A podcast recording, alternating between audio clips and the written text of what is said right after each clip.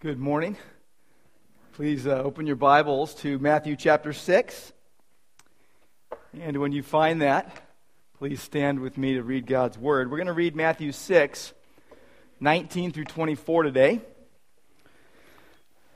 Though we'll be looking only at one verse today, verse 24. Matthew chapter 6, beginning at verse 19.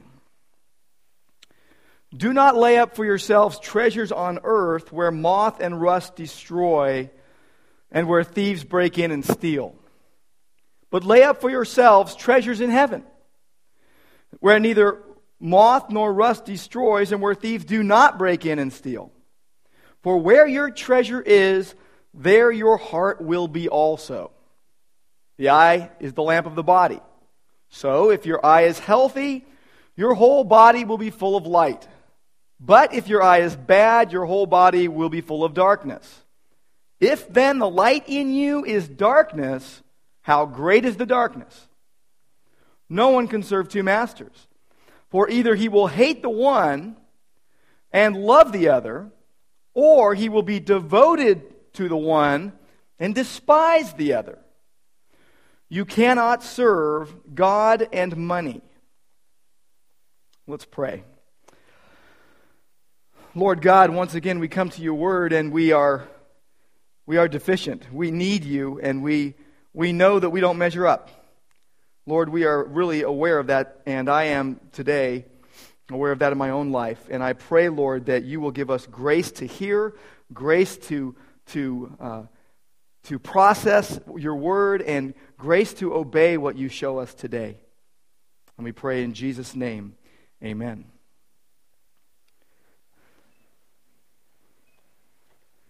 There's this well known bumper sticker. You've seen it or heard about it. And it reads like this He who dies with the most toys wins. It's like a little competition going on, right? He who dies with the most toys wins. Now, it's relatively harmless, it's funny. Uh, you know, to many people, that's all it is. But if you actually lived by that mindset, uh, that would reflect a much more serious issue it would reflect a worldview that is, um, that is saying something like this You know, life and eternity really don't matter, they don't have any meaning. And so you should just live it up now. Just uh, eat, drink, and be merry because there really isn't anything beyond this life. There are people who live like that, who, who think that. Someone once said, Get all you can. Can all you get. Sit on the can. That'll keep it safe, right? But the idea behind uh, he who dies with the most toys wins is that, that uh, you should find your worth in materialism and pleasure of this world. And that is unfortunately a lie that many believe today. Now, in Matthew chapter 6, um, specifically in verses 19 through 21, Jesus spoke about two kinds of treasures. Two kinds of treasure, and the greater durability of treasures in heaven, and the resulting security that leads to the development of godly character. Now, in verses 22 and 23, he spoke of two kinds of eyes and uh, two ways of seeing things, and the greater benefit uh, of a life fixed on Jesus, a life focused upon Jesus and, and the resulting perspective and subsequent actions that that, that, that inspires. Um, it, the idea of if you look at the things of this world with a healthy spiritual perspective, uh, your life will be useful to God. That you, if you live with greed, your life uh, will be wasted. So now, what Jesus is doing, as we look at this last verse in this section, he is basically highlighting uh, an even more basic choice, uh, that of the choice between two masters. Who are you going to serve? Uh, the first thing that you see in verse 24 is the concept of service. Uh, no one can serve two masters, how the verse begins. And then the verse ends, you cannot serve God and money. So no one can serve two masters, and you can't serve God and money. So it looks like we need to understand what serve means. We need to understand this concept of service. Now, in our culture, we speak of, um, of serving food. We speak of serving an employer who actually pays you a salary. Um, we even talk about serving ourselves. Uh, but the basic idea that Jesus is getting at here is that you cannot serve two masters because you are the sole property of one, demanding exclusive service. Exclusive service to one. It's required. Now, to understand this, you got to understand two things about slaves in the ancient world. Slaves, first of all, a slave, uh, and in the eyes of the law, was a thing, not a person, uh, a possession. And his master had complete control over his life. He could do whatever he wanted with the slave, even to the point of, of ending his life. And the second thing about slaves is they had no time of their own. Their time did not belong to them. You know, we, we speak of serving today and, and we say, well, I serve during this period of time and then, then I'm on my own time. Now I'm taking a break or now I'm going on a holiday or a vacation or now I'm off. But the slave was never off. 100% of his time belonged to his master exclusively. Now, in Bible times, serve was a very strong statement. It's, it's not so strong in our culture, um, but it's, it was a vivid picture in those days of, of life.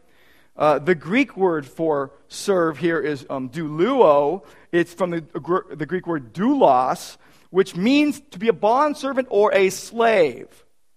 A bondservant or a slave. And literally it means to serve as a slave serve as a slave, not as an employee, but to be completely under the command of another person. And he says, No one can serve as a slave to two masters, Jesus says. You can't have two masters. The Greek word here for master is kurios, which is translated Lord.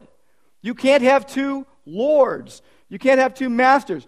It's indicating this absolute ownership and that no one can be a slave to two owners. It won't work out. There'll be problems. Now, with regard to God, Christians have no, right of, have no rights of their own. Um, that God must be the undisputed owner over our lives. Now, I brought something up with me today. It's something that if you've been in my office uh, here at the church, you may have seen before. You might have wondered what it is and why does it say what it says. It, it's a little placard for those of you that are um, vision challenged. Of course, I'm still not wearing my reading glasses, but I can see it clearly. Um, well, I can see it clearly. And um, it says here, a prisoner of the Lord, Ephesians 4 1. Uh, when Paul says in Ephesians 4 1, I, therefore, a prisoner of the Lord, um, uh, beseech you to walk in a manner worthy of the calling with which you've been called. Where did I get this? When I was ordained back in 1990, in fact, Doug, Doug Roller and I were ordained uh, two weeks, uh, a week apart from each other in 1990. And uh, the pastor of the church at Downey First Baptist gave us one of these. Would always give one and kind of our name would be on one side. And that's the other thing. This was in the old school days where as you walked into your, as people walked into your office, your desk was between you and them. And so the, what he put on the other side was Reverend Michael Sciarra, okay? And what he said when he gave it to me is, when people will see this, but you will see a prisoner of the Lord. And he goes, you need to be reminded uh, don't start thinking that this title is anything that uh, gives you, you know, uh, special rights and privileges over other people or above other people. And the whole idea was uh, a reminder that I am the Lord's. I belong to God. I am. I, we are not to lord it over others and things like that. And uh, so now in the in the new school ways, we don't put our desks between ourselves and the door. So all you see is the prisoner of the Lord. The other one's just hidden. You know. So, anyway, the, um, the idea here is that God must be the undisputed owner of our lives. We don't own our lives. Sometimes we think we do. Hey, it's my life and I can live it the way I want. So get off my back. Any words ringing in your ears right now?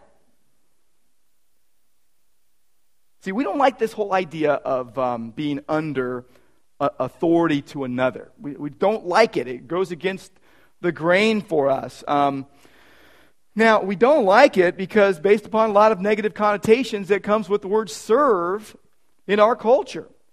Uh, people who mistreat other people, people who treat others like they're inferior. So we say things like, hey, I'm not your slave, meaning, you know, I don't have to do what you say. Now, in the United States, there are instances in our history of forced slavery, which also um, uh, brings about some negative connotations, uh, rightly so. Um, so, the idea of being a servant uh, to many nowadays is seen as a negative. Even the idea of hired help doing menial jobs in our culture is looked down upon. And uh, we, we probably have all seen people be treated very badly by others who devalue them because of their position in life, because of their job. How sad.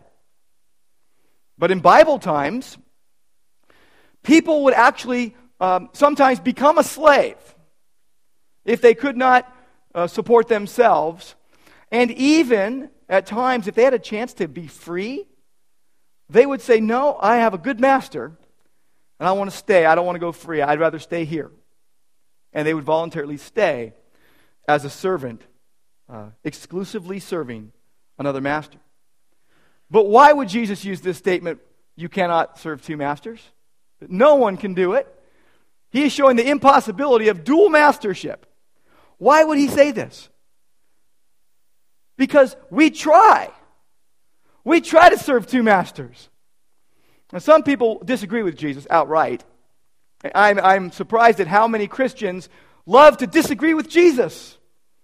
It's one thing to disagree with, with another person, but to disagree with Jesus, it happens all the time. Some people disagree with Jesus. They say, Well, I, I am strong enough to live with one foot in the world and one foot, you know, in heaven, let's say, that I can, you know, and they'll even quote, Hey, I'm in the world but not of it. Uh, have you ever stopped to think what that means? in but not of. It's not of the mindset, not of the nature, not of the same nature, not of the world system that is opposed to God. See, Jesus here is, is, is highlighting the impossibility of dual ownership over a slave. And sure, in our, in our culture, you can have two or three bosses. You, people, well, especially in the economy now, some people hold two or three uh, jobs. Now, that's possible because you do this many hours over here and, and then you leave, and you do this many hours over here and you leave, and you do some over here and you leave, and they're not having your exclusive service, it's just for a certain number of hours. But this is not what Jesus is getting at. You cannot be attached to two masters as a slave. Issues of ownership, issues of obligation arise. Eugene Peterson put it this way Service begins with an upward look to God. God is over us, He is above us, and the person of faith looks up to God, not at Him or down on Him. The servant assumes a certain posture, a stance. If he or she fails to take that posture, attentive responsiveness to the master's commands will be hard. Well, Jesus actually says it's impossible. It's impossible. We are going to respond to our true master one way or another. And it speaks to where our allegiance lies. See, in the context of treasures and gathering them or not, and where you're laying them up, where you're storing those treasures, what kind of treasures they are, Jesus is uh, speaking, uh, giving a warning really about loyalty. Warranty, uh, a warning about loyalty. We've all had people that have not been loyal to us. You don't want to hang around them. But we've had people who will stick by us through thick and thin. Those are your true friends. Those are your real friends. Jesus here says in verse 24, see, here's why that you cannot serve two masters you are either going to hate one and love the other one, or you're going to, to be devoted to one and despise the other one. These are polar opposite responses. Hate here means to neglect, it means to disregard, it, it means to slight. Uh, the biblical ideas, by the way, of love and hate don't just refer to an emotional reaction. We think of it as an emotional reaction. That is why we can very quickly say, I hate you, or I love you, and we throw it around so, so easily. Well, in, in the biblical meaning of these two words, they refer to a pattern of life, not an emotional response. A pattern of life. Pattern that would be seen as love, or a pattern that would be seen as hate. Then you've got the, the word devoted. That literally means to hold firmly to, to stick by someone, to stick by something, to cling to. Now, despise is the opposite. It literally, the words literally mean to think against. If you're thinking against someone, you're despising them. It means to think little of, to disrespect, to, to look down upon, to devalue a person. But see, Jesus is saying, you will uh, stand by and be devoted to uh, the one uh, that, you, that you truly are serving and despise and be against the other. You can't say you're serving two because you're really only serving one, is what he's saying. And what this, this highlights is the danger of divided loyalties. When you cling to one and push another away, when you listen to one and ignore another. But true loyalty cannot be given to conflicting entities. It is not possible. You are, you are lying to one.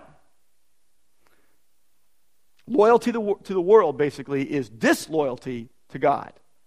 Disloyalty to God. Jesus basically is saying that divided loyalty, um, he's talking in context of material things, possessions, versus spiritual things, possessions in heaven, um, that divided loyalty won't be accepted. That, that's not, it's not even part of the picture. It can't fulfill the person who tries to hold on to both. And, that, and, and the other thing he's saying is that material things really aren't neutral. We like to think of them as amoral and think, well, you know, it's not that big a deal, it's just a thing. So what that I'm so attached to that? But Jesus is basically saying that material things are not neutral if they are treasured. They become a master to be served. 1 John chapter 2. Very well known passage. 1 John, in chapter 2, verses 15 through 17. Do not love the world or the things in the world. If anyone loves the world, the love of the Father is not in him. There's, there's the, the contrast once, once again. For all that is in the world, the desires of the flesh and the desires of the eyes and the pride in possessions is not from the Father, but is from the world and the world is passing away along with its desires. But whoever does the will of God abides forever. Now, obviously, you got to use things. You got to wear clothes. You got to get somewhere, get a, a car or a horse or a bike or somewhere to get places. You know, you got to live in some kind of shelter, right? You got to eat food. Jesus is not saying you can't do those things. Think about it. The next passage we're going to look at, starting um, next week, is all about worrying and being anxious about what you'll wear, what you'll eat, and, uh, and where you're going to live. What are you going to do? So he's not saying you can't do those things. It's just the idea of being so wrapped up in them. See, and, and by the way, in Bible times, uh, a master would rarely, two masters would rarely own a, a slave jointly. You know, like a, uh, you know, people own a boat together, let's say. Well, they wouldn't say, hey, we're going to own this slave together. You, you get him half the time, and I'll get him the other half of the time. It just never worked out. See, divided loyalties would happen. The slave then would also, would also prefer one master over the other. Uh, but Jesus basically says, you got to choose. You will choose. You already chose, basically. If we work for possessions, we'll end up hating God. If we work for God, we'll end up hating possessions. By the way, hate meaning um, by comparison of our love for the other. Okay? Hate in comparison to our love for God. Here's what Dietrich Bonhoeffer said about this Our hearts have room for only one all embracing devotion, and we can only cleave to one Lord. We can only cleave to one Lord. Matthew 6:24 in in uh, the message says this, you can't worship two gods at once. Loving one God, you're going to end up hating the other. and adoration of one feeds contempt for the other. So Jesus ends this verse with these words You cannot serve God and money. You cannot serve God and money. Now, in some translations, it says mammon, and in, other, in some translations, it's actually capitalized. This actually is a, a Jesus is using this personifying possessions as a rival God. And so that's why it was originally capitalized. Um, the word is basically mamona, um, and it's in, in, Aramaic, it's mammon. And, and Jesus is personifying wealth or possessions of all kinds as a competing God, an object uh, of worship, a rival to the true God. But the history of this word is really interesting. It, it's very interesting. Um, the history of this world is this it wasn't a bad word. Okay, we say we can't serve God and mammon. Mammon, ooh, bad, bad, right? Because Jesus is using it that way. Um, but it was not a bad word, and it, uh, it actually was a good word. It came from a root meaning to entrust, to entrust something to someone else. It was anything, mammon or mamona was anything that a person entrusted to a banker or some kind of safe deposit of some kind. Um, but what happened was, in time, it came to mean not what is entrusted, but what you trust in. What you trust in. It began to be spelled with a capital M. It came to stand for anything other than the true God in which you placed your trust. And, and what Jesus is saying is that service to both this false God and the true God is incompatible. It won't work. See, Jesus knows people. Jesus knows people, and Jesus knows and knew then and, and knows now how mixed up we get in this whole realm. It's, it's, uh, it's, really, it's really obvious um, to us and to, and to him. Um, it, what it does is it puts us in a, in a position where we say, we realize that we are bankrupt spiritually. It, it goes back to the very beginning of the Sermon on the Mount. Blessed are the poor in spirit. Jesus is talking to his disciples and all who will listen. And he says, Blessed are the poor in spirit, those who, are, who see themselves as bankrupt before God, who see themselves with no resources apart what, from what God gives.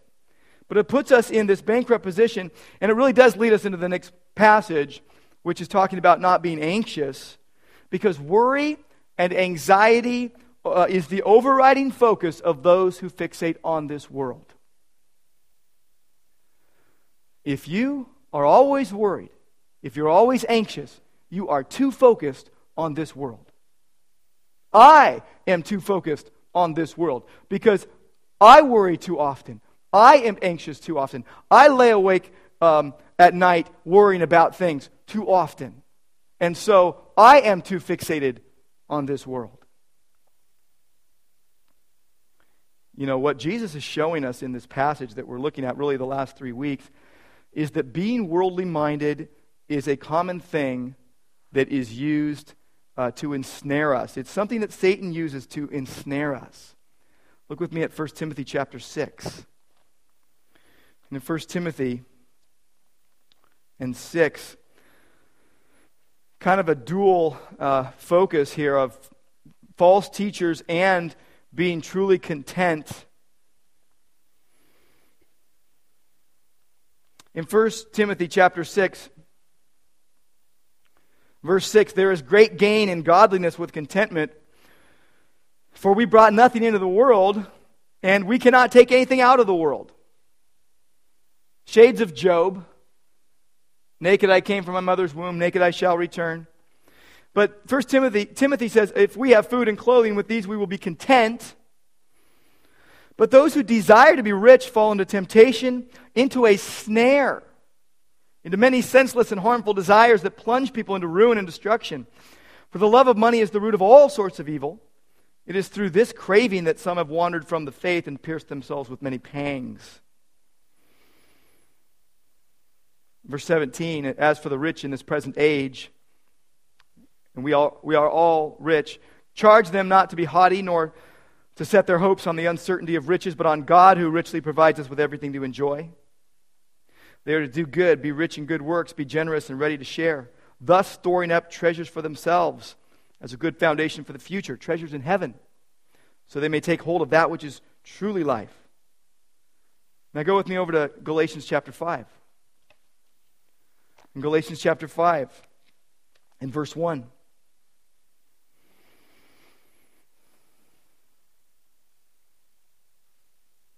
For freedom Christ has set us free, therefore do not submit again to a yoke of slavery. See, the, the whole idea that Jesus is getting at is you're going to get enslaved. You're going to get enslaved by what you fixate upon. And you will either have a good master, God, who will lift you up, or a bad master, possessions that will drag you down. See, um, we get to the D word, and I know you think it's devotion, but it's not. That's too easy. Devotion is really discipleship. Discipleship. Following Jesus. See, Jesus here is speaking of following Him, serving Him, loving Him, belonging to Him, obeying Him. Daily devotion to God. Daily devotion. Matthew 16 in verse 24.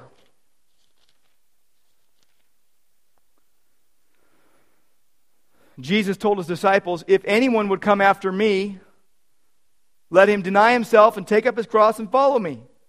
Whoever would save his life will lose it, but whoever loses his life for my sake will find it. For what will it profit a man if he gains the whole world and forfeits his soul? Or what shall a man give in return for his soul? See, we are such consumers. We are such consumers. We think of following as an option, just one among many on a smorgasbord of spirituality, laid out before us with God as the one who is there just to cater to our every need. A choice that we make, we think of discipleship even, following Christ, as a choice that we make some, somewhere along the spectrum of total obedience and casual interaction casual interest, but whatever suits us, whatever suits our lifestyle. That's the brand of Christianity that often is attached to we desire to build fully devoted followers of Christ. Let's go back and parse those words. fully devoted followers of Jesus Christ. It's not casual. It's not a smorgasbord choice. We, we we sometimes treat Jesus as if we were the master and he was at our mercy. I'm just going to do this and I'm just going to do that and I'm in charge of my life. Then you're not following Jesus. See, some people who say they love Jesus never make the transition to full commitment. And often it's taught that, you know, uh, you can come in the door and just hang out and you're going to heaven and if you want, if you want to be super spiritual, go for the full commitment option. But it'll cost you everything. But only the super spiritual go there. See, Jesus um, says you're going to make a choice between two masters. In fact, you already have. You already have. One leads to life, the other leads to death. So who are you serving? Romans chapter 6. Romans chapter 6 and verse 16. Do you not know that if you present yourselves to anyone as obedient slaves, you are slaves of the one whom you obey, either of sin, which leads to death, or of obedience, which leads to righteousness? But, thanks be to God, that you were once slaves to sin, but have become obedient from the heart to the standard of teaching to which you were committed, and having been set free from sin, have become slaves of righteousness. I am speaking, Paul says, in human terms because of your natural limitations. For just as you once presented your members as slaves to impurity and to lawlessness, leading to more lawlessness, so now present your members as slaves to righteousness, leading to sanctification, growth in Christ, God at work in your life to conform you to the image of Christ. That's why in Galatians 5:1 it says, Don't be subjected again to a yoke of slavery. Don't go back. Let's look at the relative merits, though, if you're still unconvinced. Let's look at the relative merits of serving God or possessions. It's clear which way each one will lead you. On the one hand, you've got serving God. Serving God. It leads to freedom. The freedom that belongs to the children of God. It was for freedom that Christ set you free. Therefore, keep seeking the things above, not the things that are on earth. It leads to profit. Isaiah 48 and verse 17 and 18 says, I am the Lord who teaches you to profit, who leads you in the way that you're to go. It leads to living in truth. Psalm 25 and verse 5, the psalmist cries out to God, Lead me in your truth and teach me. At his disposal, looking to his master. For you are the God of my salvation. For you I wait all day long. His time is not his own. Leads to true worship. By the way, Charlie's a great worship leader. But in many sense, we're all worship leaders. But not in front of the church. Every day in your sphere of influence, you are teaching people, you are leading people in what it means to worship God or stuff.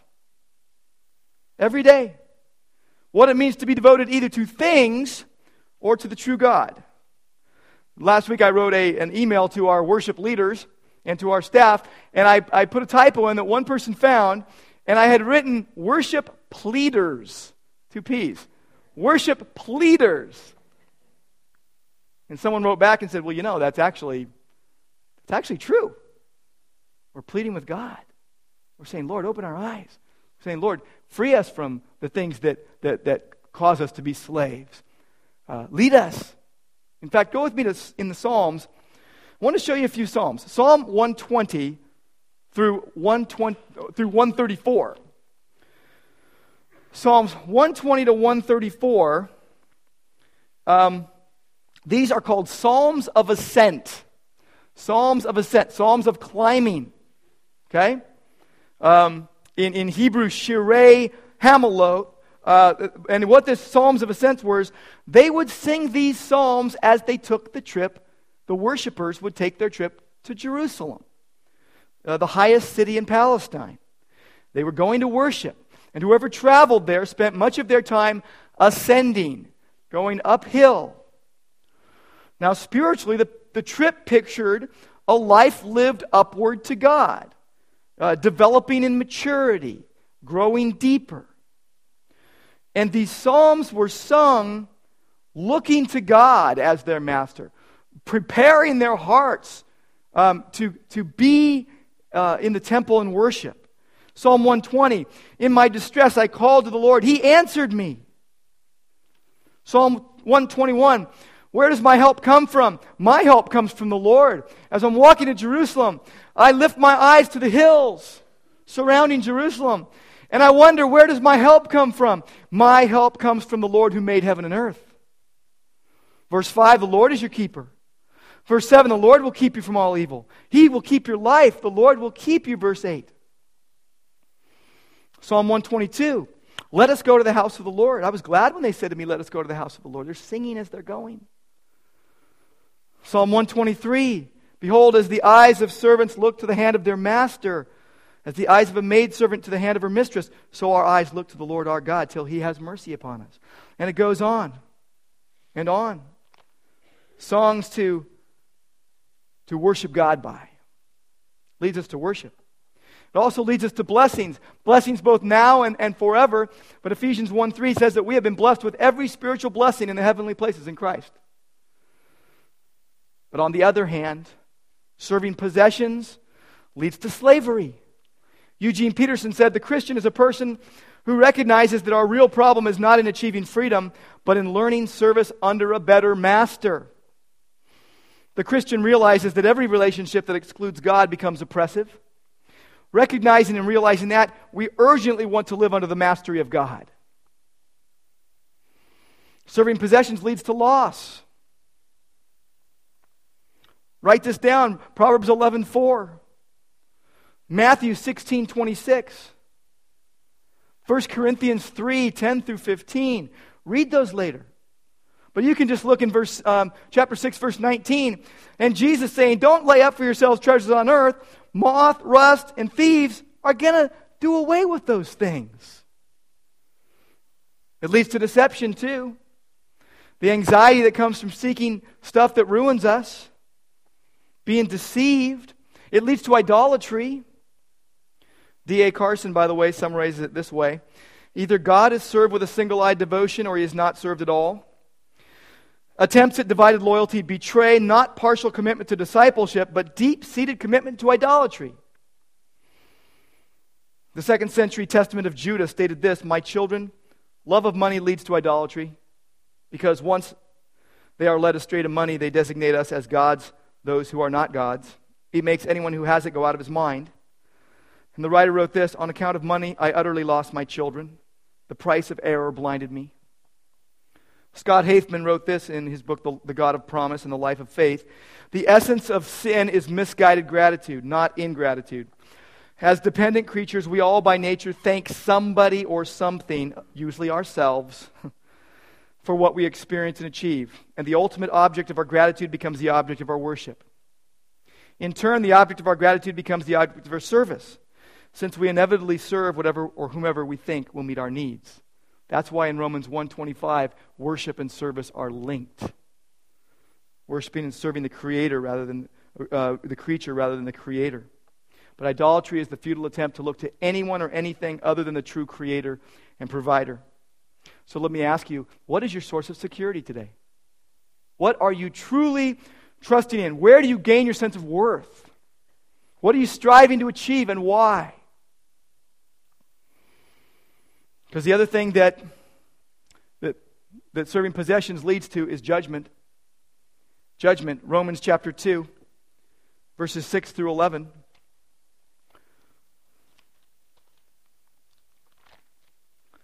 Romans 2, 6 through 11 says, He will render to each one according to his works. To those who by patience and well being seek for glory and honor and immortality, he will give eternal life. But for those who are self seeking and do not obey the truth, but obey unrighteousness, there will be wrath and fury. There will be tribulation and distress for every human being who does evil, the Jew first and also the Greek, but glory and honor and peace for everyone who does good, the Jew first and also the Greek. For God shows no partiality. And he shows later that truly doing good is believing in Jesus Christ, putting your trust in him, not making him an add on to your life, but the central focus of your life. You know, in football, some of you are going to be watching football games today. A, uh, a coach can throw the challenge flag, and the refs have to review their call that they made. They make a judgment on the field, and they can question the call. And often you'll find the refs coming back, and they'll overturn their decision. Or they'll say, upon further review, the ruling on the field stands. You can tell I've watched a few. Well, sometimes their judgment is proven right. But God's verdict always stands. See, ignoring or refusing discipleship is challenging God's authority, it's questioning his authority. See, it's all or nothing with Jesus. He asks for all. He gives you all, he asks for all. That's the true gospel message. Once we sign on with Jesus, discipleship is not an option. You will have a master, a kurios, a Lord, and when we say Jesus Christ is Lord, it's not just a cool way of sounding spiritual. We are saying he has absolute ownership over my life. Jesus is Lord. What did Peter say on the day of Pentecost? God has made him both Lord and Christ. He has absolute ownership over those who claim allegiance. And it is not just an option for the super spiritual. Jesus must be acknowledged for who he really is. See, many think they can just kind of cling, kind of uh, be on the fringe. Jesus will say, I never knew you. Why'd you call me Lord, Lord, and didn't do what I say? See, there's a common reason why we have trouble with the D word, discipleship. It's because uh, it's closely related to the L word, Lord. And we get tangled up in the S word, sin. And its deceptive relative, the C word, compromise. We lose our convictions. And we get swallowed up in all the, all the uh, things that our culture says will make us help, healthy, happy, and wise. And we need the Word of God in prayer. We need each other. We need other people showing us the way. We need to help show other people the way. We need to be in mentoring relationships with one another where you can receive and give. If you don't have someone like that in your life, and I've said it before, find someone. If you're not that person in someone's life, be that person. See, here's what discipleship is it's being different, it's a counterculture, and it's interacting with the culture for the common good. Being different for the common good. It's not serving possessions as a slave, but using what God has given for His work and the benefit of others, for God's glory and our good. John Piper put it this way possessions on earth are not for accumulating, they are for distributing in ways that Christ is honored and our joy in heaven is increased. See, Christ is counseling us here in these verses, telling us to find our joy where true joy can be found in Himself. The not seen eternal things are better than the seen temporary things, that there is treasure in heaven, that the things of earth are not worthy to be compared, that we should not sell for anything less, that nothing compares to the value of knowing Jesus, that we should, that we should know that a worldly person is wrong at the very core of what they believe and they build upon a found, faulty foundation. That everything belongs to God. That anything we have comes from Him. That we can buy and sell. We can use. We could even rearrange. But we cannot create. The ultimate ownership is God's. This verse that we're looking at today, just one verse, it points out the obvious what you cannot do. What you cannot do. You cannot exclusively serve two masters. And what you will do, you will choose between the two. And why is it so important whom you serve? Why is it so big? Why is it, is it so crucial? It's because you will become like your master. We become like what we serve. Let's pray. Lord God, we, we come to you needy, wanting to be like you. We, we know that you said that the disciple is not above his teacher, but to everyone, when he is fully trained, will be like his teacher. And, and we know, Lord, that we love what we follow and we follow what we love. And Lord, we want to, to follow you. We want to love you. We want to give ourselves to, to you alone. We know, Lord, that you're a good master, that your yoke is easy, that your burden is light. So, Lord, give us grace to, to obey what you have said.